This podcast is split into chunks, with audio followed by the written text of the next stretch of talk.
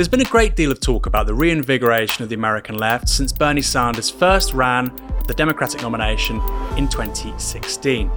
And that's also true in the media, nowhere more so than with the rise of Hasan Piker at Hassan Arbi, who is a rarity in that he uses Twitch not just for video games, but also for politics and current affairs. I caught up with Hasan to talk about a range of things from his West Hollywood home to who he thinks will inhabit the White House after 2024. What's it like to be the world's most famous political Twitch streamer? It's terrible. It's just absolutely terrible. no one in the realm of politics knows what Twitch is. So there's no way that you can uh, describe that to someone. I met with the uh, Surgeon General uh, a couple weeks ago, maybe like a month or so ago. And the only reason why I was able to do that was because uh, someone in his team on the publicity side was a fan of mine, but like a huge fan of mine. So I'm sitting in this room full of all these like Hollywood people because he was he came out to LA to meet up with uh, you know producers, writers, influencers, and whatnot, but mostly just like Hollywood people to talk to them about mental health and uh, you know how important it is to destigmatize it. And of course like obviously destigmatizing mental health and like seeking therapy is a good thing. But i think in the united states of america we have a much more prescient much more important hurdle to overcome with respect to mental health treatment. And that is of course you know affordability. Um, none of them brought that up. But uh, before i uh, derail any further i was there and this publicist in the middle of everyone's like, this is Hasan like he's got thousands of you know he has hundreds of thousands of people watching him every day. It's like he speaks to the youth, and everyone's just like looking at me like, what is this dude doing? Everyone's like wearing suits. Surgeon General has to wear because he's an admiral technically. He has to wear like you know military gear, uh, and I'm just sitting there with a t-shirt. I'm like, yeah. Um, so it's weird because no one in the political realm is aware of Twitch. Um, and then uh, for the most part, no one else does like politics in that space either. There's not a lot of like uh, political commentary on that on that front. So you're an outsider in two worlds. Yeah, but I mean, I make it work. I like it. I enjoy it, and it's not. I don't just do politics either. You know, I'm I'm I'm here in London. I'm not only doing interviews with you guys, but I'm also going to go and like hang out with some other, you know, Minecrafters and and get uh, go to chicken shops and you know try out the food, that sort of thing. Why did you choose to use Twitch? Because you started in 2018, right? So while you're yeah. still at TYT, we'll get, we'll get yeah. to that in a moment. But why did you choose Twitch and not YouTube or Facebook Live? So I already had a presence on Facebook. I was managing TYT's Facebook operations, and I was making this show called The Breakdown on there and it was pre-scripted. It was a green screen show. It was pre-scripted, heavy on the asset side, which was pretty good for the time. Um, but I was really bad off the cuff. I could not speak off the cuff uh, to save my life, and I wanted to get better at that.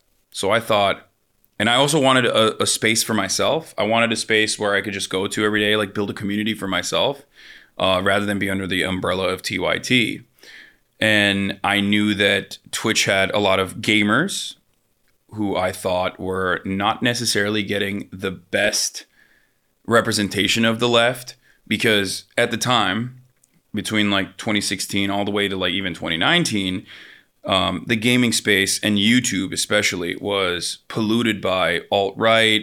Uh, and and alt light and you know right wing reactionary video game essayists that would really do a good job propagandizing right wing talking points that basically took you down this pipeline all the way to like actual white nationalists and white supremacist content creators, right? And there was no such uh, counter to that on the left, I thought. And I'm, you know, I look the way I do, I speak the way I do. I'm not like, I don't think I'm uh, the the regular like liberal or leftist figure that you are used to in the media at the time. So I thought, I think I'm, I'm going to show a different perspective that like you can be leftist and still make jokes and uh, and still have fun and play video games, which is something I like to do. So th- those the combination of those three factors made me want to go on Twitch. I thought there was an there was a, a, a group of young men ready for radicalization that had not necessarily seen leftist ideas in a good light. Their interactions with that kind of content was exclusively reactionary video game essayists portraying everyone as like hysterical SJWs or whatever, even though the ideas that those people on the left are uh, were were correct in my opinion. They were morally righteous. Um, their presentation was not appealing to, especially rudderless young men, specifically young white men too. So you, so you come out of the, the Young Turks, and without disparaging them because they do great work, but would you include the Young Turks in that? You, were, were you working at this really successful left wing media company and thinking, you know what, there's a big sort of hole in our in our strategy and our yeah. audience acquisition? Oh, for sure, absolutely. Um, and the Young Turks is a media operation, so they're not like they're full fledged. They have a studio. They have, you know, they were they had editors, producers. It's not very easy to change direction quickly.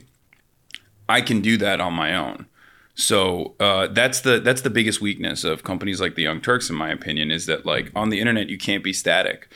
If it's an off season and there's not a lot of uh, stuff happening in the news, um, I'm going to shift my attention away to fun stuff that I want to do that will still garner a larger audience and reach out to a broader audience because like I'm collaborating with other content creators completely outside of the political uh, realm and their fan base is like, oh, this guy seems like a nice dude. I'm going to check out his commentary. So you can't really do stuff like that when you're, you know, a, a, a relatively sizable media operation, even though TYT is nothing uh, in size in comparison to like a CNN. But still too big to like move quickly.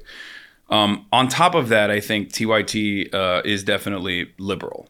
Not, I mean, they're they're social democrats, which is still unfortunately fairly radical for American politics. But I think it doesn't. Uh, I don't think it pushes the envelope to where it needs to go uh, with respect to uh, long-term goals or or even like an accurate, adequate analysis of the the reason why there's so much structural inequality.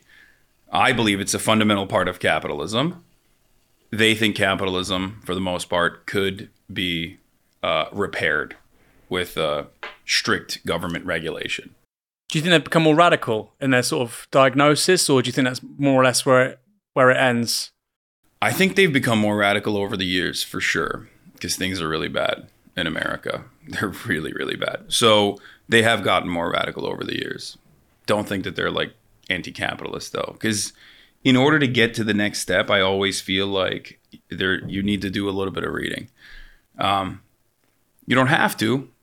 Um, you can you can recognize the the inherent class contradictions, but you're not going to be well equipped and armed with the knowledge of like why it happens the way it does without doing a little bit of reading. And if in in America, uh, one we hate reading, and two you don't get exposure to that kind of material. And the only exposure you do get is usually negative. Anything outside of the realm of uh, neoclassical economics is seen as like theories that are crazy and wacky. So, what kind of reading? What are your favorite books? If you have a young kid and they're like, my apologies to anyone who's 17 calling them a young kid, but you know, a young adult, and they say, look, Hasan, this is totally screwed up. So many people using food stamps, the economy doesn't work, my parents are in debt I know this isn't how it's meant to be. It could be better, but explain to me or suggest books which explain to me why this is the way that it is and, and how we can change it. What would you say to them? Novels, nonfiction? No, I mean, it, it literally all the classics. Uh, everything from everything.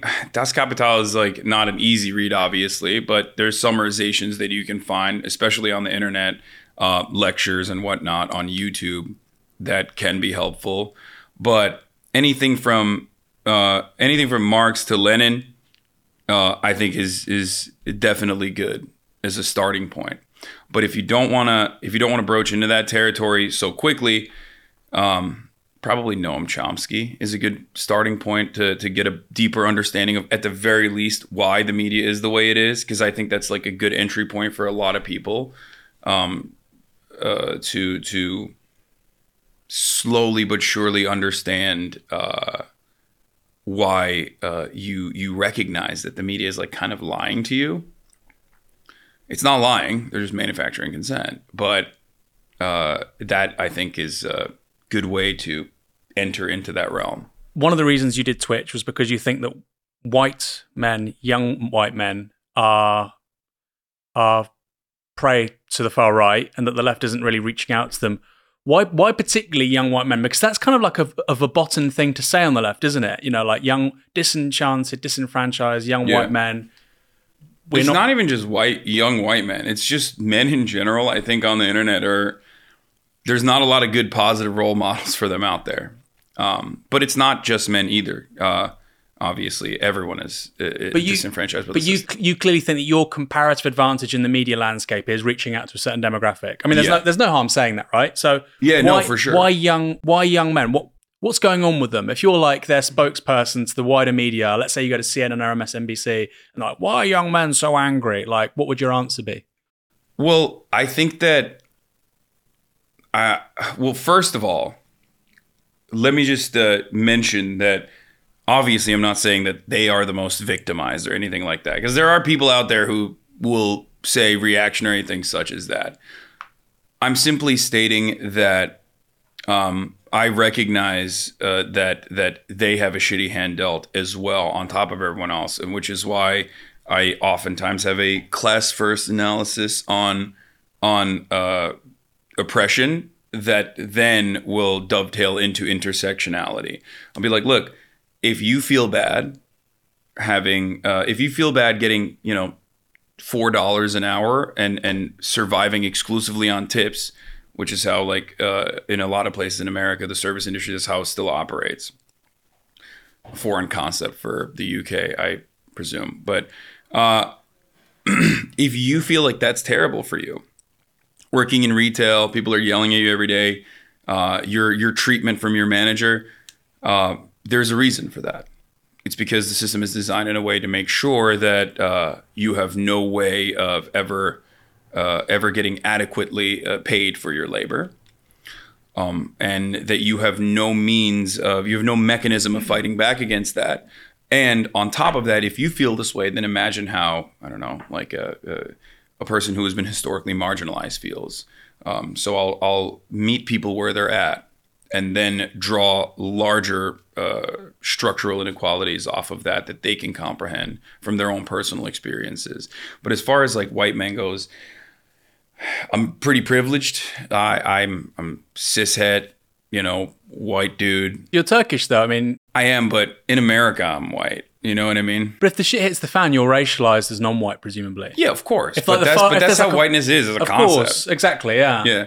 But as it stands, I I look pretty white. Yeah. so I can speak to people in a way that they will, um, in a way that that unfortunately they, I am the type of person that they will listen to rather than someone who is like uh, from said marginalized groups. Like, um, so I try to use that privilege for good as an entry point into further leftist uh, ideas. So for people watching this and not familiar with your work, they might be thinking, why is this guy a big deal? The statistics and the data from your coverage of the 2020 presidential election are incredible. So this is from, I think, NY Mag or the NY Times, one of the two. It's from New York. Piker stream covering the results of the 2020 United States presidential election peaked at 230,000 concurrent viewers and was the sixth most watched source of election coverage across YouTube and Twitch, comprising 4.9% of the market share. And I think it was also the sixth most watched election stream just on the internet. So I don't know if that includes CNN's one, which is embedded in their website or whatever. And you you were only behind major news networks. Did you think did you think that was going to happen? And like how quickly has this success jumped on you? Because I read somewhere that your first Twitch stream got 35 viewers. Yeah. So it wasn't like you went in both feet, half a million dollars saying we're going to launch brand, you know, HasanAbi. You grew this organically and then you got to that. Did did you expect that? No, absolutely not. I had no idea it was going to be this successful. I always thought like you know I'll be like a mid tier content creator, uh, not one of the largest content creators on this platform. It was a platform that was like straight up hostile to politics and especially left wing politics. So I never thought that I would be I would get this level of success. I was very fortunate. Um, people were desperately looking for someone who looks like them, uh, thinks like them, understands the internet, and can maneuver through the media landscape uh, with ease. and and describe certain things that were going on that they wanted uh, answers for, and uh, I got lucky. Would you host a show on MSNBC? Would you do a podcast on the New York Times? I've had offers in the past from legacy media. The only thing I see as beneficial to myself, uh, in, in, with respect to like working in legacy media, is it gives you legitimacy in traditional outlets, so people will be more susceptible to listen to you, and definitely different demographics. Um, if you're under the age of 30, you've probably seen my commentary, my content in some way. If you're over the age of 30, however, the likelihood that you have goes down a lot. So, for that reason, in order to reach a broader audience of older folks, especially, uh, I would need that. But that's that's the only reason I would ever consider it. Other than that, the uh, lack of editorial control, the freedom that I have to say whatever I want, which sometimes happens to get me in trouble, uh, is is undefeated. It's I, I'm not going to I'm not going to throw that away for probably not even more money than I make at the moment. Is there no conditions under which a major media company could come to you and say, Hasan, we, we've got this product, come work with us? Are there no conditions? And forget money, obviously. If they say, here's a $100 million, you're like, okay, fine, I can give nine tenths of it away and still be, you know, incredibly wealthy, whatever. Yeah. But professionally and politically, like if, I don't know, MSNBC said, we want you to host like a two hour show daily, you can have who you want on, talk about what you like. Obviously, your politics are very different to like. I just don't think that that'll ever happen. Right. I like I have no belief that MSNBC, which only recently decided they need to be uh, less partial, and what that means is like they need to be more right wing, uh, is ever going to be like let's hire someone who calls themselves a socialist.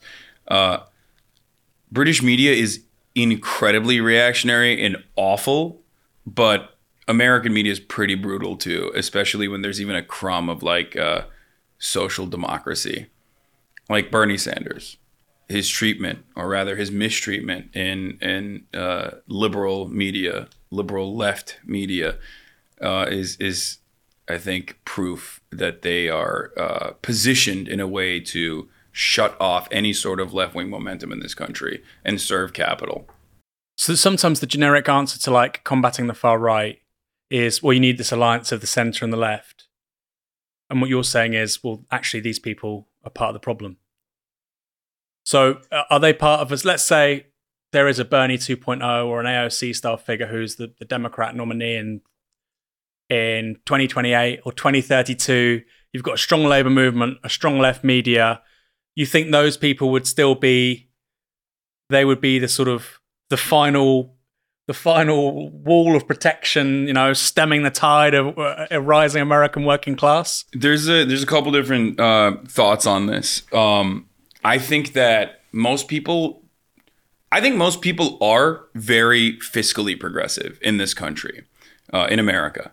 Uh, uh, Alex Pareene has a really good take on this. He says um, that uh, the most popular politician in America is a faceless, lifeless ballot measure that is not immediately associated with a Democrat. Um, because those ballot measures, like, they are deeply progressive, like in places like Florida, where they end up voting for Ron DeSantis or where they end up voting for Donald Trump. You you will see those exact same elections uh, where where people are voting for uh, felon voter restoration, right? That's a huge, incredibly progressive deal. Unthinkable here, right? Yeah, you'll see people vote for marijuana legalization or decriminalization. Florida voted for fifteen dollar minimum wage, and that was more popular than Joe Biden and Donald Trump, right? So obviously, people are uh, when when you meet them where they're at, they are very progressive, especially when it comes to fiscal policy um, across the board. The voting population, even, which is uh, a little bit uh, wealthier than the average American citizen for sure, um, even they are more progressive. But unfortunately, uh, people have no no way of like recognizing that, or uh, there is no way of communicating that message out in an effective manner because the Democratic Party is not addressing those needs. Uh, they're not even communicating those needs or uh, showing that they will truly put up a fight for uh, uh the the things that they even campaign on every now and then. So, for that reason, I think like uh, both parties, to some respect, are serving capital, uh, and that uh, the media is definitely uh, doing the exact same thing. So these are all hurdles that uh, that you have to push back against. And uh, you mentioned there, like let's say there's a big labor movement in America. Our, our, our unionization rate is at 11 percent. A lot of our most powerful unions, with the obviously outside of the police union, which is not even a real union, but the most powerful one, unfortunately. Um, a lot of our unions are, are deeply embedded within the Democratic Party's infrastructure and not in a meaningful way, where they do, uh, where they will every now and then, out of fear that they might back someone like Bernie Sanders and then get uh, uh, you know, get pushback from the Democratic Party, the Democratic establishment, will turn around and and back the establishment candidates rather than like genuine left wing, um, you know, labor candidates. So it's all it's all messed up. It's all distorted. Uh, I so I'm not I'm not exactly positive about the future of of uh, American politics, but let's say there was a candidate, they would probably get mistreated, similar to Bernie Sanders, and and probably not make it out of the primaries. That sounds quite fatalistic, and like, um, because I mean, you've had you've had a person who's um, an avowed democratic socialist come second in two successive democratic primaries, which has never happened before. Like it was totally unprecedented in 2016. Yeah, never happened in contemporary politics. I mean, uh, yeah. like since Eugene Debs. Yeah, you haven't yeah. really. Yeah, in modern politics. Yeah, you're, yeah, correct. So, I mean, surely I can, and I can understand the the disappointments, obviously attendant with Sanders. I guess Jesse Jackson. There, there were some. There were. Would examples. he call himself a democratic socialist? No, no. But I think that his viewpoint aligned with that. I know what you mean. Okay, yeah. and he was reaching out to the same coalition as Sanders. Yes, yes. Okay, the Rainbow Coalition. Okay, but still, that seems like a, a, an interesting and important upsurge and shift in American politics. There's the squad, their status and power can be massively overstated, but again, it's a slight shift. Yeah. And it sounds to me like you think still long term that American institutional politics is still kind of fucked and won't address any of the problems that yeah. afflict the country. I think that's the mechanism of control. That's the that's what it's designed to do. Um, Will that stop me from participating in electoralism? Of course not. I do think, especially at the local level, organizing is really, really important. Um, you know, we backed some. Uh, the DSA in Los Angeles got a lot of saw a lot of success in in the council elections. I mean, these are these are gigantic populations, and and there's a lot of control that you can uh, take over, uh, especially in in I guess uh, relatively easier to beat elections because people aren't really paying attention to them at the national level. Um, so, so I do still think that organizing is deeply important, and I do think that labor organizing on top of that is even more important. Um, so I still push for that, and I do still push to, you know, go out and vote and try to infiltrate the Democratic Party from within if it's even possible. But um, those hurdles still exist. And uh, the Democratic Party is infinitely more successful at stopping uh, leftist momentum, squashing that, than than you know channeling that uh, grassroots mobilization power that they have, and and using that to win elections. There, I mean, look at every single thing that has happened in in the Joe Biden uh, uh term so far. Democratic Party has a basically non-existent majority, but still a majority, uh, regardless in the Senate, a majority in the House uh, and also controls the White House, right? So we should be using the budget reconciliation to push for uh, bills over and over again, to push for progress the progressive agenda that Joe Biden ran on, and yet uh, it has fallen short every single time. Um, the fifteen dollar minimum wage was uh, brought to the table for a brief moment, but then Senate parliamentarian um, said that it, it, could not be put in the budget reconciliation. Um, that is a bullshit hurdle that the Democratic Party could have absolutely uh, managed. They could have just fired the Senate parliamentarian like Dick Cheney did back in the day, and then hired a new person. This is not a this is not an elected position. This person is not the God King. Uh, you know, you could have just totally, if you wanted to, fire the Senate parliamentarian, hire a new one, put the fifteen dollar minimum wage in there, you constantly have a rotating villain within the Democratic Party that spoils the more progressive sides of their agenda. Uh, that's why there was a the the infrastructure bill that uh, Joe Biden ran on and and saw as a deep necessity that even Joe Manchin himself was on board with, up to four trillion dollars in spending, was was uh, destroyed. It was cut in half. There was a bipartisan bill that uh, you know was uh, spearheaded by Kyrsten Sinema, a Green senator from Arizona, that then used all the influence that the Democratic Party gave her in that moment to destroy the second bill, the the the partner bill, the Build Back Better bill that uh, the Biden administration was uh, also trying to push for, and and that fell apart. Police reform fell apart. Eight can't wait was the strategy for the Democratic Party. It was already a compromise laden bill that was going to at least federalize some of the provisions against police brutality, uh, to curb back police brutality, maybe put like a fraction of accountability uh, into policing. That fell apart. No one voted for that so a lot of the uh, a lot of the promises the Democratic Party made, we haven't seen, and they're not pushing for it. They're not they're not whipping for, uh, enough to get the votes necessary uh, within the slim uh, majority that we have. They're not bullying. They're not even using the bully pulpit. And at a certain point, you got to realize like maybe that's by design. Maybe that is the point um, that they just sit back and rely on the Republican Party's brutality to win elections. Because ultimately, if they were to genuinely push for policy changes, then um, some of those are going to hurt uh, uh, those in positions of power.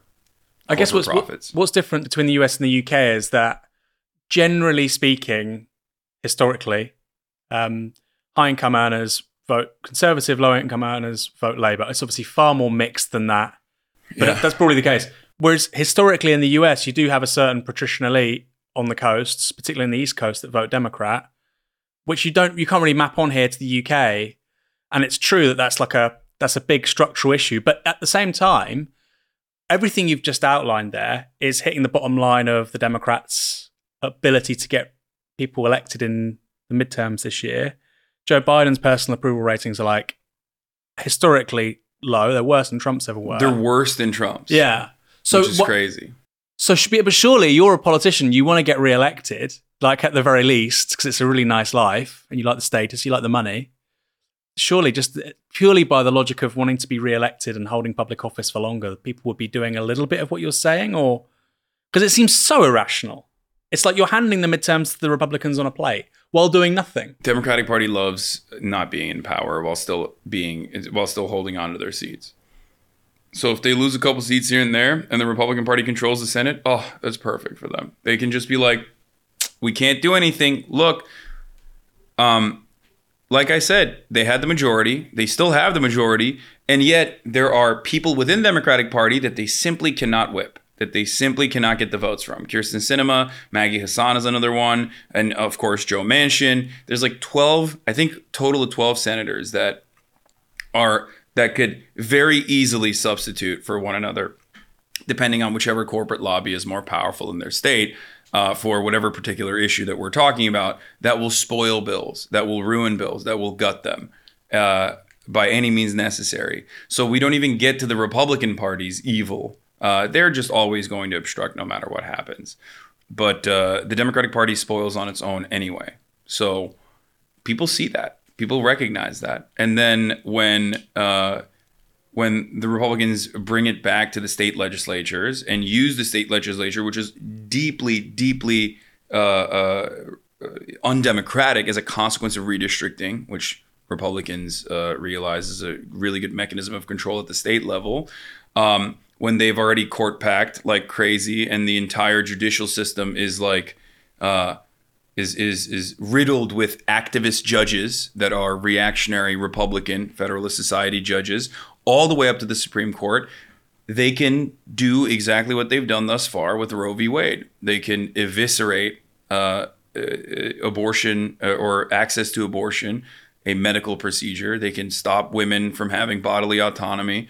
Um, and they can take it all the way up to the Supreme Court and and do everything short of codifying it. They don't have to codify it when they can just uh, keep being as brutal as possible at the state level. What do you think of Nancy Pelosi? I despise her. She's 82, right? Yeah, I think. Is she going to be there till she's like 100? I And mean, people say you're being ageist, though I think that's. I mean, no, we- I am. we I'm so ageist. I'm ageist and ableist when it comes to politicians. Like, not ableist in the sense of like, you know, if you're in a wheelchair, you can't be a politician. Obviously, I don't believe that. But like, yeah, if you have a severe, uh, if you have like, uh, you know, Alzheimer's or dementia, like you shouldn't be a politician. If you can't drive, you shouldn't be a politician. It's fucking insane to me, right? Uh, Dianne Feinstein is a great example yeah. of this. She's like the- 90, right? She's uh, 88, I think. She's like the second oldest or the oldest uh, senator. She's on the fucking judiciary committee. Like, did, what the hell? Like, she she's very clearly, she very clearly, her staffers are like leaking to the media that she has dementia.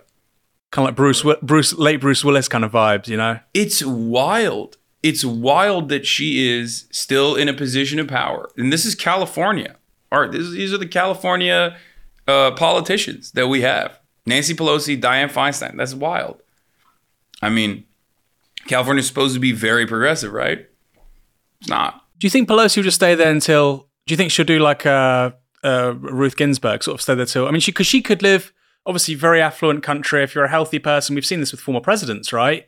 You can live Unfortunately. mid nineties. You can live to hundred, and like this is quite a new thing. Like as a society, the very wealthiest people in politics reproducing their power. Li- like live longer and longer. Lyndon Johnson, I think, died in his mid sixties, right? So these guys were smoking, they were eating terrible I, diets. I agree. They should start smoking. That's that's a I'm on board with that. Yeah. Start smoking and start drinking Nancy Pelosi. We know your husband does. Nancy's husband does Yeah. drink. He likes to drink and, and drive a little.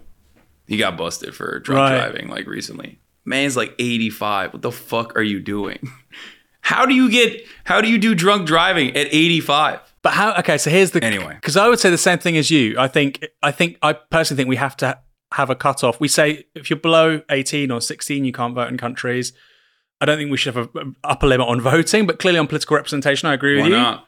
But then p- somebody would say to you, "Well, Bernie Sanders is older. Bernie Sanders is what 79." I'm willing to I'm willing to lose out on Bernie if it if it comes down to it. I think like ultimately if you cut off 65 plus like you would dramatically alter the way elections uh elections run in this It's half the Senate is like over 65, I think, yeah. Which is crazy. It's a gerontocracy. yeah, and the average It's age in the US is like 38. It's like a young country, Yeah. Yeah, relatively. younger than like Italy or whatever, you know, Yeah. Japan. Yeah, definitely younger than Japan. It's uh it's it's ridiculous. I mean, I don't I don't believe in like the the generational dynamics are not as important, I think, even though there is a generational divide in the way that people vote, certainly. But I'm not like a firm believer that, you know, oh, the next generation is gonna save us. They're not. There's plenty of reactionary idiots in, in my generation and, and even younger generations as well. But um but yeah, I think I, I I'm fine with the cutoff. 65. for political representation. I'd say Don't even let them vote. That's I'd, what I think. I'd say I think 75 is reasonable, and I think I don't see what the arguments against that are. Complete change of conversation. What's the average day in the life of HasanAbi? Um, it's just I wake up at six. I start reading the news. I start listening to news broadcasts to figure out what's going on. Um, start building an outline for what I'm going to cover on the show that day. Go work out. Come back from working out. Where do you work out? Do you have like a gym at home, Um, gym nearby? No, I have. A, I I work out with a trainer now since COVID. I started working out with a trainer, uh, and you know I just go to their house. and what do you do? What do I do training wise? Um, You're Turkish. You're a big guy. I I do everything. I mean, Kettlebells? we do yeah, we do kettlebells, compound exercises. It's like my my training regimen has always revolved around at least squatting twice a week, bench pressing twice a week, and then deadlifting once a week. And then I build like other, you know, uh, other exercises around that. But now I just now it's way more dynamic. We do we do a lot of different stuff. You know, um, uh, I, I swap it out for like. Uh, leg raises, uh, lunges, uh, that sort of thing, rather than uh, doing just regular squatting and stuff. Because I'm 31 now. I'm about to be 31. You know, it's, my bones are old, my joints are weak, so uh, it's it's better to you know hyper focus on different areas of need. Would you bench? I have no idea. Come on, your all, your all time all time one rep max bench. That's a do- doofus never- question, but I'm hit like a- curious. I've never hit like a PR in anything, but on bench press, I would rep at my peak. I was repping like I could rep three plates for like three. Um, my So- bench was always the the weakest though. so 160. I don't know in kilograms, but it would be three plates is like three fifteen, I think. Yeah, Okay, I'm not sure. So ballpark three fifteen pounds. 160. Yeah, well Yeah. maybe more. I was repping like 265 for eight to 10. Uh, so that's, I don't know what that would be. And we can look it up. I can convert No, it if fine. you want. I feel like a school a schoolboy. My one rep max is 140, but then I'm you know, but equally I've got sh- I've got shorter arms than you, right? So I mean I should be. I'm No, it's easier for you. exactly. Yeah. Uh, my I'm bench is not that strong. My bench is not that good. That's really good. My bench is, And for somebody not on gear, that's really good. yeah, yeah. Or were you? No. I would. I don't have a problem with it. I just have like a, a very addictive personality, and I'm worried that if I start doing steroids, like I will never stop cycling, and that's the reason why I've- I haven't done it. And you'd be like 55 and have a micro penis. yeah, Because your body stopped producing Well, testosterone. that um, and also like uh, my hairline is already receded. I'm not trying to. I'm not trying to fuck that up further. I'm not trying to be bald. You know what I mean? I don't think your hairline looks fine to me. Oh, thank you. For 31? It's very kind. Well, no, because that's the thing, isn't it? If it's kind of more or less where it is at 30, they say you're going to have it till like 50 kind of thing. I hope. I take I, I take uh, DHT blockers for it. I take a, a like a what is it? Propecia. Right. Yeah, Your Uncle Cenk's got a decent head of hair for his age, no? he does. Yeah, son of a bitch. He just has a great hairline. Great. I'm already white. I, I, I'm getting like white beard hair and like white hairs coming out too. He only started having like white hair recently. Oh, wow. Okay. He's like 50. Yeah, he's very. He, he- was blessed. Me, not so much. so you work out, you do your compound exercises, now functional stuff with your personal trainer. You go back home, and then what? Um, and then I click start streaming. I start at 11 p.m. Uh, 11 a.m. Pacific, and I go for like seven, eight hours every day. And the first four to five hours is usually just straight up news coverage.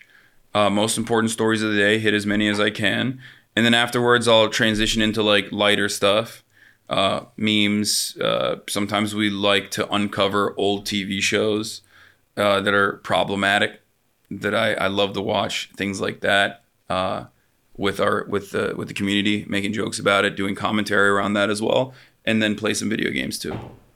And so you stream for, you said seven hours? Seven eight hours. It used to be a lot more back in like my average every single day. I streamed every single day between uh, 2020 and 2021, pretty much every single day, and my hours, my hour, my average came down to 10 hours a day in 2020. There's one interview where you describe you describe yourself as I think I may have the quote here. You describe yourself as having brain worms. Oh, do I? I do, yeah. You have brain I, worms. I'm brain rotted, yeah, for sure. yeah, sure. and you say you say I've got brain worms and I'm the most online person imaginable. yeah, Well, so what did that do to your mental health? Being online ten hours a day every day. That's quite. probably not good. Not good at all. But it works. I think that's like my competitive advantage that other people don't have because people are always like, How do you do it? Like, how could I start doing it? And I'm like, Try, but it's not going to happen. You're not going to sit there for eight hours a day and talk to hundreds of thousands of different people and like parse through all of this information on the internet. It's just, uh, it takes a very specific kind of person to do that. And people have commented on that. They say, "Wow, his his ability and aptitude in doing this is kind of I've never seen anything like it." And- Yeah. And, that, and that, you know, it's talked about by legacy media as like a really impressive form of political journalism. Is it? some- Is that like a skill set you had as a kid? Were you able to just like process lots of information? Yeah, really it's called? ADHD. right. that's my skill. Is that I I just uh you know that's my hyper focus I guess. I could just sit there and, and look through so much uh, so many different uh, articles and and you know offer my feedback on it nonstop for hours. And then what do you I do to it. relax after seven eight hours of streaming? I don't know. I sometimes I watch anime uh, or or TV shows. That's what I do for the most part. I used to go out. I don't really do that anymore. So that's that's all I do really. That's what I that's how I unwind is watch TV shows. You single? Uh, right now, yes. You don't go out and you're single. Okay, that's impressive. Yeah. You need to. Well, you know, before you know it, you, you're old and uh, people are less interested. Fifteen years time, It'll be all right. You'll be fine. I'll know? be I'll be fine. I think. It's in, it's interesting as you get older. like, now I'm 38, and it's interesting. There were friends in your mid 20s who were just like obviously the center of attention for a bunch of reasons, and it's just like age is so strange. And now nobody would now they're like completely unremarkable to anybody, and like they're 40. Well, really I- weird. I care more about what I'm doing than anything else. You know what I mean? So that's my focus. I have the uh, while I have my mental faculties intact and I can do this, I I want to do it for as long as I can. So your your professional output in terms of your Twitch stream is way more important than your romantic life. Yeah, for sure. How come? That's that's unusual, isn't it? Because you're the, well, you're saying you're you're quite you're quite pessimistic about the future of left wing politics in the United States. Mm-hmm. At the same time, you're clearly like just throwing yourself into this endeavor, which is obviously personally rewarding as well. But like clearly, you really really believe in it Yeah. at the sacrifice of other stuff. And so I'm wondering, like, if there's a higher purpose here, what is it? I'm pessimistic, but uh, i i the future is not as bleak. Like I should admit that the, I I have seen the left wing shift and the momentum personally in the aftermath of the 2016 Bernie Sanders campaign. So that little bit of uh, of that little glimmer of hope is what keeps me motivated. What keeps me motivated is when I go out uh, and you know there's a dude working behind the bar who's like, "Man, I love your content. I love your commentary. You took me out of the alt right rabbit hole. You really gave me a way to communicate what I already believed, and I didn't have the words for it. I didn't have the understanding for it. That's why I do it, and it happens all the time, everywhere I go. There are people out there that are like, "You've you've helped me through some dark times," which sounds weird when you say it. You're like, "What the fuck? I'm just some dickhead on the internet." You know what I mean? But but that's what keeps me motivated for the most part. And, and do you think that the sort of the normal stuff that a successful person of your age, the normal stuff is obviously like self obsession, like um, having fun, all that stuff. But I do have fun. I I, you- love what I do. Yeah, of course. Okay, so like in a formulaic sense, going to nightclubs. I'm sure you do all this stuff as well, but like I've done all that. Less, yeah, but less so seemingly in the last several years. Yeah. So do you find that now kind of less interesting because you're like, wow, I I really think the US left is part of some his broader historical process, which is really important and unique. And like For ha- having been in that, you're kind of like, wow, actually, normal life is kind of boring by comparison. Absolutely. No, absolutely. Uh, I I've done all that. I've I used to party all the time, so I don't really get the same amount of pleasure from that as I do from from streaming for sure.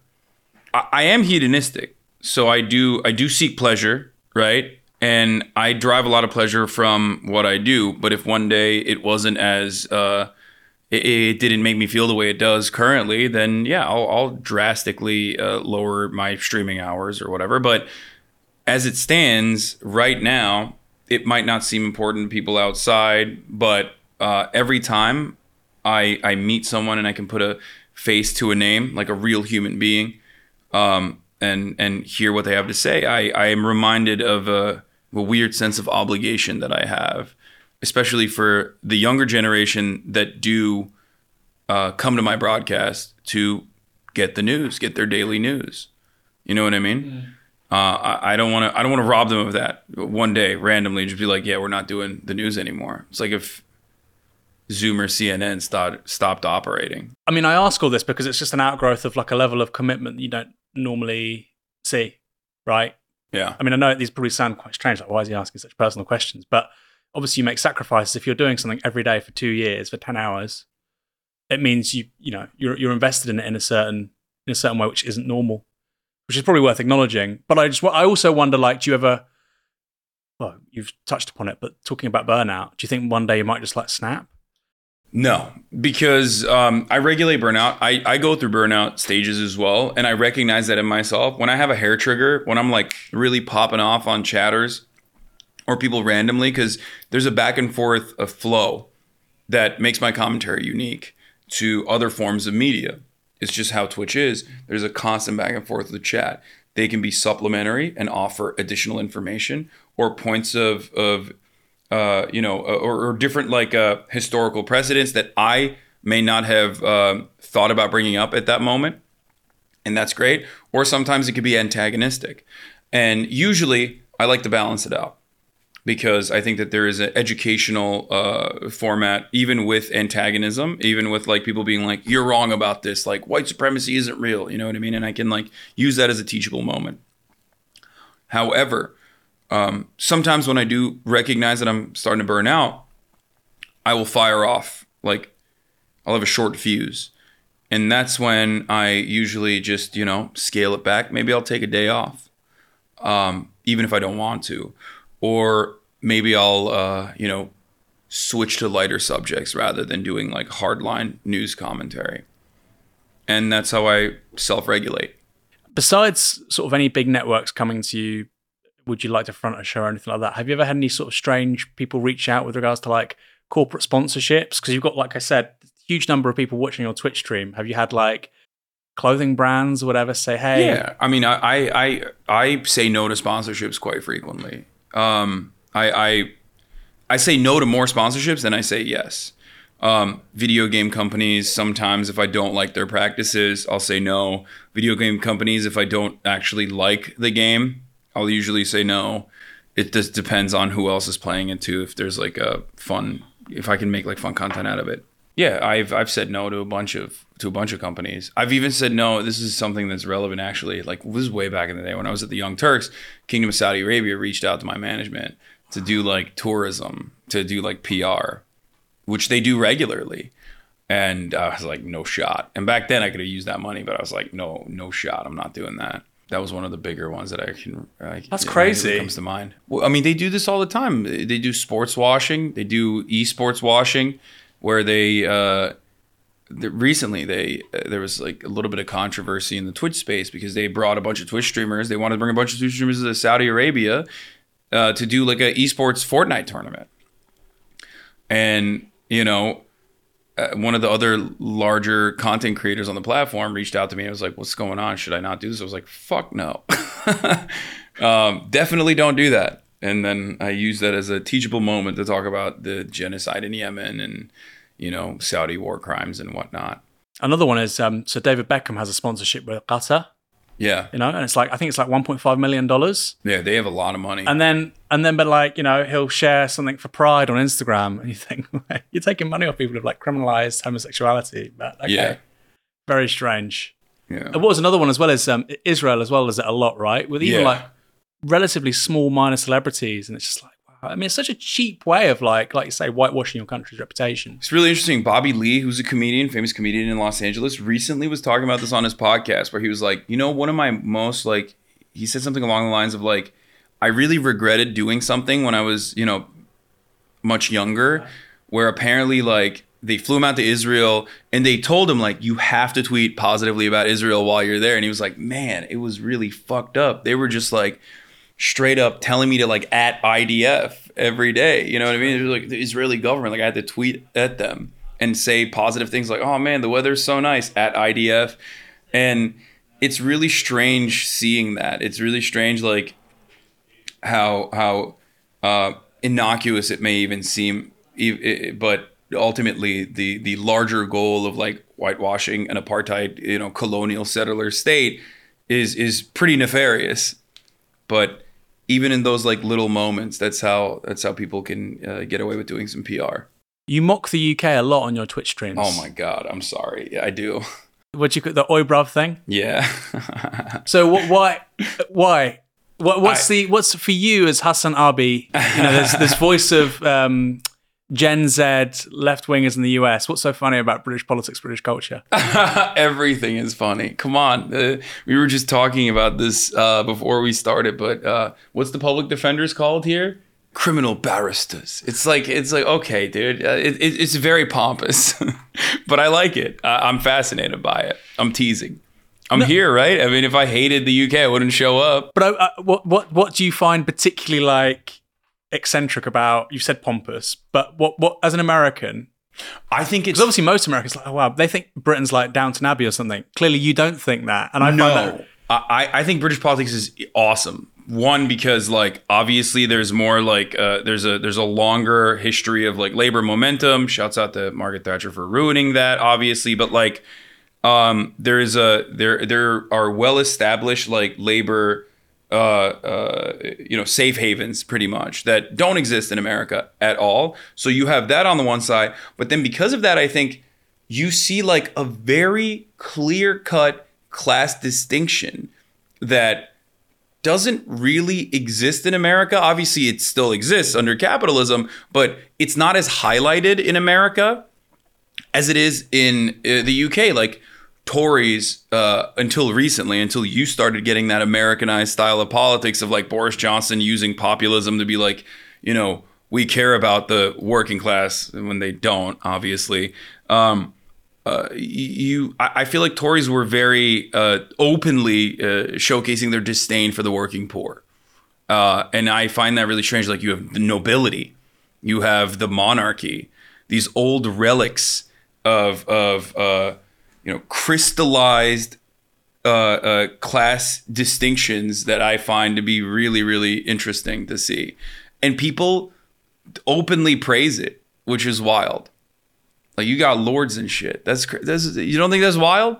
yeah, it's really screwed up. How the fuck do you have a lord? Like what what is this? Like I thought we chopped the heads off of those motherfuckers. Like why why why are there lords still? You know what I mean?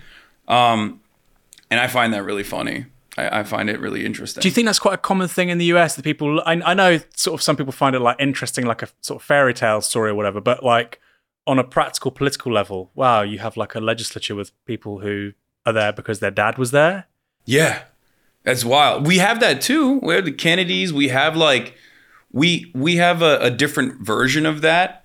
Um, just like uh, you know, we still have bribery. We have just codified it. We legalized it in the form of corporate lobbying, right? So it's different. But we have we have the the same exact like uh, you know lineage based politics. Uh, it's it's just more so divided along the lines of class, and you can uh, muddy the waters pretty easily when it's just about rich versus poor, when it's just about capital owners versus uh, the working class. So in a sense, uh, America has done like uh, neoliberalism better than the UK has. Maybe because of the ancient, uh, like the antiquated ways of like showcasing nobility and like maybe even praising it. It doesn't exist in America in a similar capacity. So I think America has done a better job of like uh, uh, basically mystifying uh, class antagonism and then finding new methods of division, uh, which makes it much easier to control the broader population, especially the working class. I'm going to talk to you about your house. Is that all right? The controversial house, Yeah. the mansion. Oh yeah. The, so you paid 2.7 million dollars for it, Sure did. Well, I didn't. I took out. Uh, I mean, I Mortgage. mortgaged it. I which is I don't have that kind of money. like maybe two million pounds, I guess. Now my view is what can I get for that here in London? in London, not much. Like like a cave, like a little closet. honestly, for two million, if you were to live in like a nice part, It's a nice part of LA. yeah, that's, what, that's what I mean. No, Yeah. I was researching, I was like, the equivalent in London is really, and you want to have a family house. If you wanted to have kids, you know, there's an interesting story when Mark Carney joined the Bank of England, the governor of the Bank of England. He was given like a salary of like four hundred fifty thousand pounds and an allowance, and obviously loads of like add-ons. And he said, "Look, I've got four kids. I, I can't live in zone. I can't rent a place in like zones one or two. That's crazy. with this salary." 450,000 I can but it's like this is ridiculous like Yeah. I've worked at Goldman Sachs you know this is I can't I can't live like this and now that you know his success is on like 650 or something but it's like you know a city's fucked up when a, cent- a central banker can't Yeah. can't do that I mean my view with your house is not that it matters what I think if you've worked hard for it you're not exploiting people and you live there I mean I, I don't really care Yeah. And I was renting in the same neighborhood for years. So it's funny that they were like, what the fuck? He bought a house. but I yeah but I wonder like is there a red line for you With spending, Yeah. I mean, I'm not gonna buy a private jet. I'm not gonna, you know, that's like there are there are definitely certain things that are beyond the pale. But the red line for me mostly is the same distinction between personal property and private property for the most part. Right. Um, as far as like uh, crazy expenditures goes, this is a crazy expenditure. I'm, I'm flew out the UK for no reason other than the fact that I could and I wanted to, you know, shoot some content out here. So things like that, um, those are lavish expenses, but I consider that to be appropriate and I can do that, and it's well within my means, well below my means, really. Um, but other than that, I mean, my red line is is simple. I'm not going to become a landlord. I, I think that that is disgusting and parasitic. I'm not going to like buy houses or an apartment complex and be like, and and and have that capital accumulate. I don't even have a credit card. and that's a good red line because I think I mean, my colleague Michael Walker talks about this the other night. We were talking about somebody who's running for the Conservative Party leadership. He might not be in it by the time this broadcast. A guy called Nadhim Zahawi. mm-hmm. He's got a property portfolio of like hundred million pounds, right? And the thing is, somebody like that will get less heat than say, let's say, a left-wing politician went out and buys a, a five thousand pound suit. They were upset about uh, uh, Jezza's uh, apartment that he lives in. His house, yeah, Yeah, his a house. terraced house. Yeah. Which because and not even because like he put it on the market or anything, because his neighbors put it on the market and it was like two million uh, pounds or something, and they were like, "Look, look at the fancy neighborhood he lives in. Look at the fancy house he lives in." I'm like, "That looks like a normal house. Yeah, it is a really normal house. It's a normal house. He lives well within his means. Like he he's a he lives a modest life, but they punish him over it because you're not supposed to be successful if you are a socialist. You're not. It's propaganda and it's right-wing propaganda, but it's so effective because capitalist dogma is so much a part of our lives without us even recognizing it that even people on the left will take the poverty cult mentality and and uh, and bring it up when it comes to socialism, when it comes to left wing politics. And now, when I say this, no matter how uh, I, I present this, even though I had this exact same attitude and exact same opinion when I didn't have this uh, level of wealth, um, people are going to say you're just trying to defend yourself. But it's the truth. It's it's a reactionary uh, a reactionary attitude towards uh, left wing movements have taken up so uh, taken root so deeply at our very core that we are doing reactionary propaganda. We're not even letting the Republicans do it. We're doing it to ourselves. So, so with with Corbyn, I suppose it, he's an easy one to defend because he is, you know, he gets his clothes from charity shops and stuff. But even if he had like a five thousand pound suit or spent five hundred pounds on a haircut, I mean, these sounds ridiculous, ridiculous things to say about Jeremy Corbyn, but that's not the same from what you're saying in terms of personal expenses and then being a landlord. These are qualitatively different. I agree with you. That's a really good red line. yeah, But I suppose then another counter argument is well, you see yourself as an avatar of a progressive movement. hmm Okay, buy a buy a thousand dollar suit. Don't buy a five thousand dollar suit. Do you know what I mean? Like, yeah. and I, I suppose I bought a, I bought a shirt. Um, I bought a Gucci shirt first time ever. Normally, everything I like currently everything I'm wearing is free because you know I have friends like the designer of this is a friend of mine is a fan Right. and he sent me this. It's a online ceramics. They do Grateful Dead shirts. Everything I'm wearing currently is pretty much free, with the exception of the shoes I bought yesterday because we were doing uh we were doing a stream. they're Nike, by the way. Nothing. Uh, Yeah. they're not like you know Gucci. Yeah. And other than that, I, I always thrift. I thrifted my entire life. I was a Maxxinista. You guys have TK Maxx here. Uh-huh. We have TJ Maxx. Um, my entire life, and and like, but I I, I want to wear nice things every now and then. Like I'm gonna buy something nice every now and then. What's it to you? Everyone everyone should be able to make purchases like this. I have no issue with that whatsoever. And um, uh, like if that gives you happiness, which material possessions for the most part don't, unless there's like additional meaning to it, um, then I firmly believe that you know life is too short and and too arduous and and awful for the most part to to cast that aside for some reason. Like people want to. It's a it's a very I would say American attitude to be like to to to whip yourself, to self-flagellate, to be like, look at how much I'm suffering for socialism when it doesn't have to be that way. As long as your morals are not compromised, as long as you are not doing anything like inherently exploitative, then if you have money, you should be able to buy things that you want to buy. I don't give a shit. And I suppose if you went to somewhere which wasn't quite so nice and you bought like a two bed flat, you'd be accused of gentrification.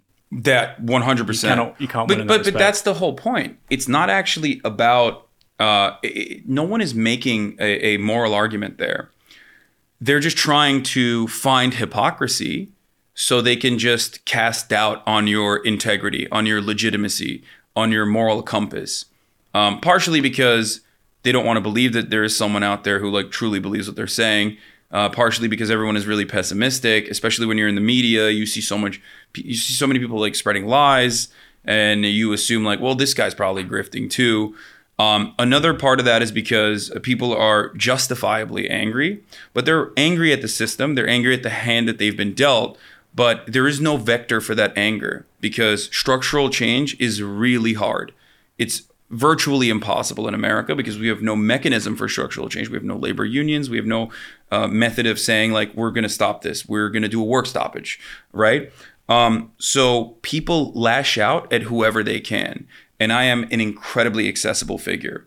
Um, so that uh, oftentimes turns into the the chaotic like news media cycle of manufactured outrage surrounding a purchase of mine. I bought a nice car as well. I have an electric Porsche. People were very upset at that. I drove a 2010 Toyota Camry. Uh, my you know my entire uh, adult life pretty much uh, drove it to the ground. When I used to have that car, they would say, "Oh, he's larping as a poor person. He's using this car to show like, oh, I'm just like you. I'm I'm poor. I'm a poor schlub, just like you, the everyday man." Well, um, so there's no winning. So I just do whatever I want to do. So Fuck I, 'em. I agree with I agree with virtually everything you've said. But again, there's a counter argument. Say with the car, I think again it's a nice electric car. good- You know, good for you. I think obviously we need to cycle more. We need more rapid urban transit. But we don't have you don't have it in the US exactly. the the problem is like uh, especially if you're not in America like our cities are uh, as a consequence of the car lobby and as a consequence of like oil and gas industries uh, endless efforts Sure. Our, our city planning is eviscerated we don't have any walkability in our cities we have no adequate public transit like these things do not exist in most cities in America But my, my, my point is something you said a moment ago about if it's your money, spend it how you like, get what you want. And I agree with that to a point. But if you think about, for instance, like diets, we know that the planet the planet can feed about 2.5 billion people with the average US diet, and it can feed about 10 billion people with the average South Asian diet. Um, so I suppose it, when you're a leftist and you care about climate change, ecological sustainability, there is a certain point where you have to say, well, or there's a certain argument or mode of thinking where you say, I won't do this because not everybody could do this. So I suppose the house is irrelevant because everybody should be able to own a house. But for instance, um, if you had three electric cars, right? I suppose one electric yeah car no that would be ridiculous because but you're saying people can spend their money how they like. No, So I there is suppose no, no. are- I know there is a there there is a gray area in between. Like, yeah, if I had a family and they needed a car, I could get a second car. You know what I mean? I think that's uh, understandable. But if I'm like, if I have a fleet of vehicles, uh, you know, then they're just sitting there. I'm So not. there is an doing argument about living within there. No, no, for sure. a I- I broadly do narrow think- set of I do think that like I have a hard red line on on you know exploitative capital accumulation um, in the form of private property, but then I have like I there's an understandable uh, gray area as well, and for some people that gray area is purchasing a house or purchasing a car, a nice car. For me, it's not. It's within my means. I'm 30 years old. I don't want to. I've always like you know I, I grew up in the same way that everyone else did, looking at these sorts of commodities and being like, oh, that'd be so sick to drive. Um, you know, if I'm going to improve my daily experience, uh, even by a fraction, I see that as like a valuable thing to spend on, especially because and and the car I leased as well. It's not like I bought it, but even then it doesn't matter. I could have bought it. Um, I see that as a understandable purchase because again, I don't really do anything. I, I just spend all of my days on camera. so uh, if I'm going to be able to improve like one part of my life in a meaningful way, then why shouldn't I spend it on that? That's the way I see it. Is Biden going to win in 2024? I don't know. I don't know. I uh, it's not looking too great right now. We we wanted to get like a you know middle of the ground moderate guy in who was best positioned to defeat Donald Trump. That was the media narrative. Biden is the guy. It's a tautological argument because it's uh, it, the media promoted Biden because they claimed that he was the best to defeat Donald Trump, but the argument for why uh, Biden was the best to defeat Donald Trump was because the media said so. So then you created a weak incumbent, and now uh, Biden is less popular than Donald Trump, and it's and the Democratic Party is being incredibly irresponsible. Uh, aside from their criminal negligence of refusing to push back against the Republican control, um, uh, the the argument presented to the voters is just go out and vote even harder this time around. Well, we did that already. We went out and we voted. We put you in power, and Republicans are still running the country. So the expectation from like average citizens to go out and do that again with the hopes that like maybe this time uh, there will be some change, or maybe this time there will be a little bit more meaningful pushback from the Democratic Party when they've shown over the past two years that there isn't meaningful pushback, is is really silly, and I think it's a dangerous uh, gamble towards you know accelerated fascism at this point in America. Yeah, the sort of the text messages that you were getting from like Nancy Pelosi and the and the Democratic establishment after Roe versus Wade, like this is big or whatever, you know, and like yeah, oh, is it? Like I know it's big. The other part of that is like Republicans have already been ripping like abortion uh, access to shreds in red states already. You got states like Mississippi. There's one fucking abortion clinic. You know what I mean? Already because they had trap laws where and and um, they used like legal red tape to make sure that uh, uh, you know, abortion was not being provided. You have family uh, uh planning centers, like crisis uh, planning centers, that that set up shop right near adoption agencies that purposely position themselves as abortion clinics when uh, the doctors inside will legally lie to you and tell you that uh, you know the baby can listen to classical music in like a week or whatever the fuck you know what I mean to stop you to to make like sure that fake, you don't these get are like the fake abortion clinics Yeah. and there's more of them How than there are abortion clinics Oh yeah. US. Oh yeah. How fucked up is that? That's crazy. And we had that before Roe v. Wade was was eviscerated by the Supreme Court. The Supreme Court, which uh, all three of Donald Trump's picks uh, just straight up lied and said they would not overturn Roe v. Wade, that they saw that as a super precedent. That was another big one, too. So our trust in institutions is at an all time low for that reason as well, which is understandable as someone who has never really trusted the American institutions ever. Uh, I, I, I welcome that uh, anger that people feel towards the resentment that people feel towards these like unelected, uh, you know, grand wizards that have so much control over people's lives in lifetime positions. It's it's crazy. There was this poll out the other day. Um, it was commissioned by the NYT, and it asked people, "Do you think the United States economy is doing excellent, good, okay, and then poorly?" And amongst all age cohorts, I think it was one, literally one percent said excellent, which I I kind of find it remarkable. But then amongst 18 to 29 year olds, it was zero percent, and then amongst basically under 64s, only like one two percent thought it was good, and that's never happened before. Like in a in a in a in a well, it has, and probably Weimar Germany, probably in 1932. That's probably how people felt. Yeah. And you just use the word accelerated fascism. Like, where do you see that ending in say 5 10 15 years time if you have if you have literally nobody thinking that the economy is working for them apart from 0.5% of the sort of billionaire class or whatever 0.05% Yeah. what, what what what does the united states look like then in 5 10 15 years time Well, because there is no, uh, uh, because neither party is offering uh, material restitution in any meaningful capacity, we have created this two party system that always finds bipartisan compromise when it comes to deregulation for the most part. Okay. The Democrats are not super against deregulation. They'll let the Republicans do it and then they won't reverse it oftentimes. Um, there is bipartisan support when it comes to uh, American imperialism across the board. No one is touching that, right? Military spending can be as inflated as possible. Uh, the Biden administration has given more money to the military than the prior, the Trump administration did. Democrats under the Trump administration gave more money to Trump's military uh, than than even Trump had asked for, right? Um, so there's like there is always uh, bipartisan support when it comes down to uh, economic issues uh, uh that that uh, deregulate the industries, that uh, cut taxes for the wealthy and corporations. There's people in the Democratic Party who are totally on board with that as well. Um, so we have created wedge issues instead. That's why abortion is a big problem in this country. It's totally manufactured. It's totally fabricated.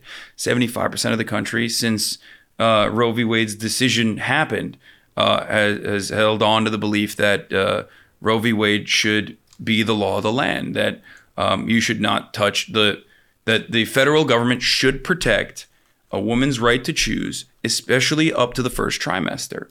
And and now, uh, and and of course, like Republicans, uh, Republican uh, think tank creators like Paul Weyrich that created the Moral Majority, and these like uh, you know Catholic and evangelical Protestant uh, Christian groups uh, realized that a good way to mobilize the base was through segregating schools again and also the abortion conversation. So they decided this is a good wedge issue to focus on.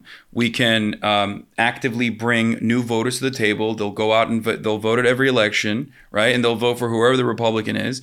We'll tell them we're going to actually do everything in our power to to undermine a woman's right to choose and um, and we'll deliver results no matter how difficult it is and it'll take 30 years 40 years but we'll still do it no such thing exists on the democratic side the democratic party is constantly in a state of defense against reactionary policies being put forward by the republican party that activate certain parts of their base.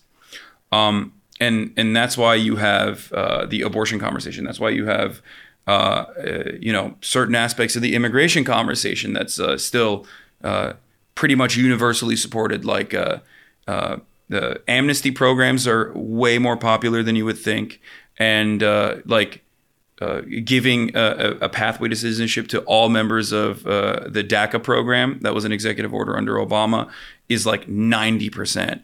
Uh, universal background checks for guns, ninety percent. Um, closing, you know, the gun show loophole and other things like that. these are broadly popular ideas, and yet the Democratic Party can't push for it. Uh, and and there's this song and dance that the media plays a role in, uh, making it seem as though these are divisive issues when they're not. When they're not divisive issues, they're only divisive because there is one party that is claiming that this is an issue that like a lot of Americans believe in. But that party also has taken on uh, the idea that uh, the American election system is completely fraudulent, right? Um, they've been saying this for a very long time, and, and Trump has communicated that anger and frustration in like a way that the layman can understand. Uh, and that's why you saw the January 6th insurrection and things like that happening. But uh, the idea that uh, the American elections are fraught with uh, with voter fraud as a consequence of illegal immigrants coming in and like secretly voting for the Democratic Party is is a very i mean it's it's been around since like the 80s especially 80s 90s maybe not like reagan amnesty era but like after that that's always been a, a republican party idea. Why?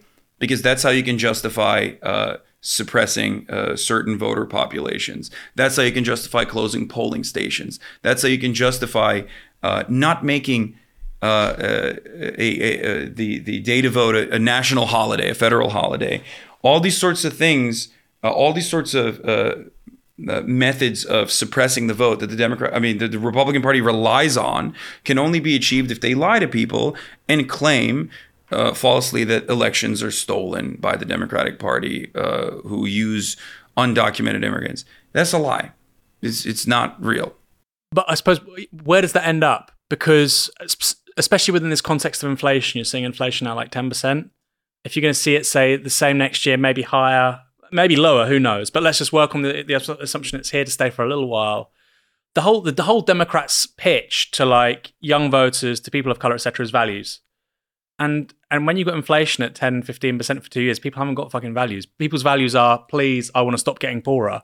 And there doesn't seem yeah. to be a response to that from the Democratic Party. So what what what does that look like in like I say, five, ten years? I mean, I spoke at TED in Vancouver, which was great fun because it was talking to people in North America I'd never normally get to talk to.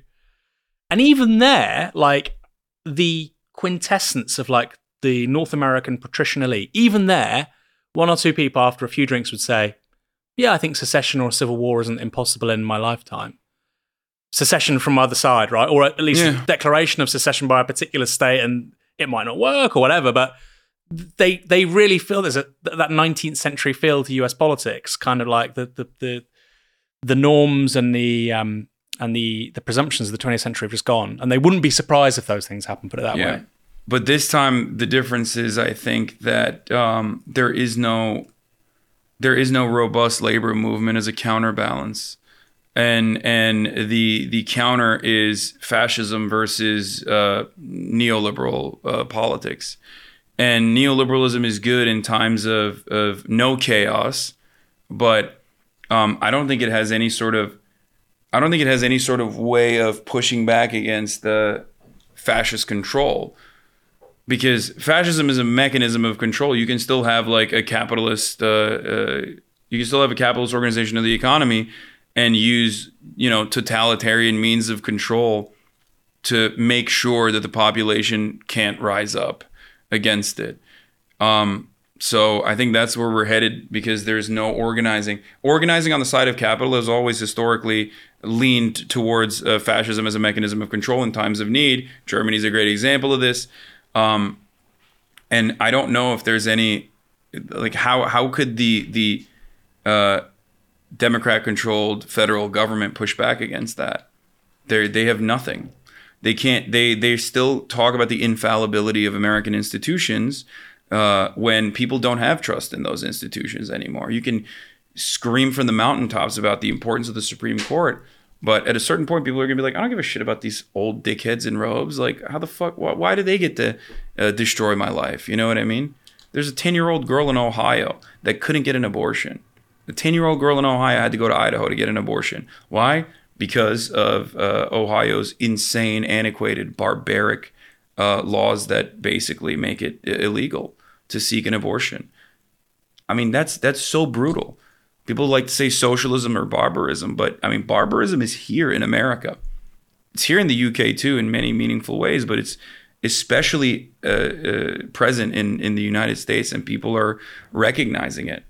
And um, that's why I'm I'm saying like the Democratic Party is really fucking up by not recognizing that. Uh, yeah, if you want to make a, if you want to put together a broad coalition of like left and center on politics, you're gonna have to lean on uh, genuine momentum from the left, and they're they're not interested in that.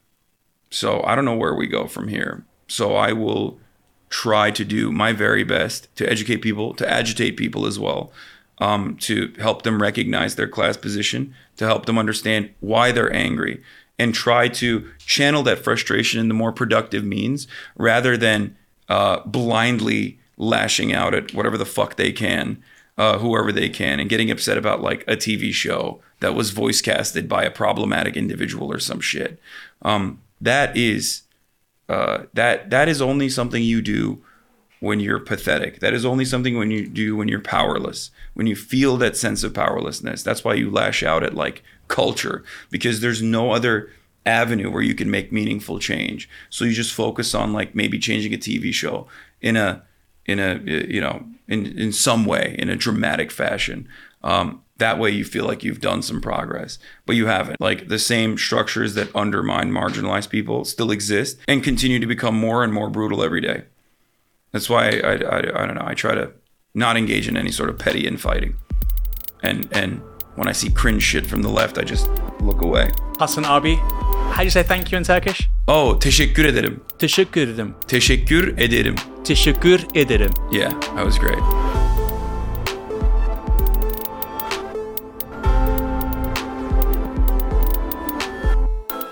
Hi, I'm Rivkah Brown, commissioning editor and reporter for Novara Media.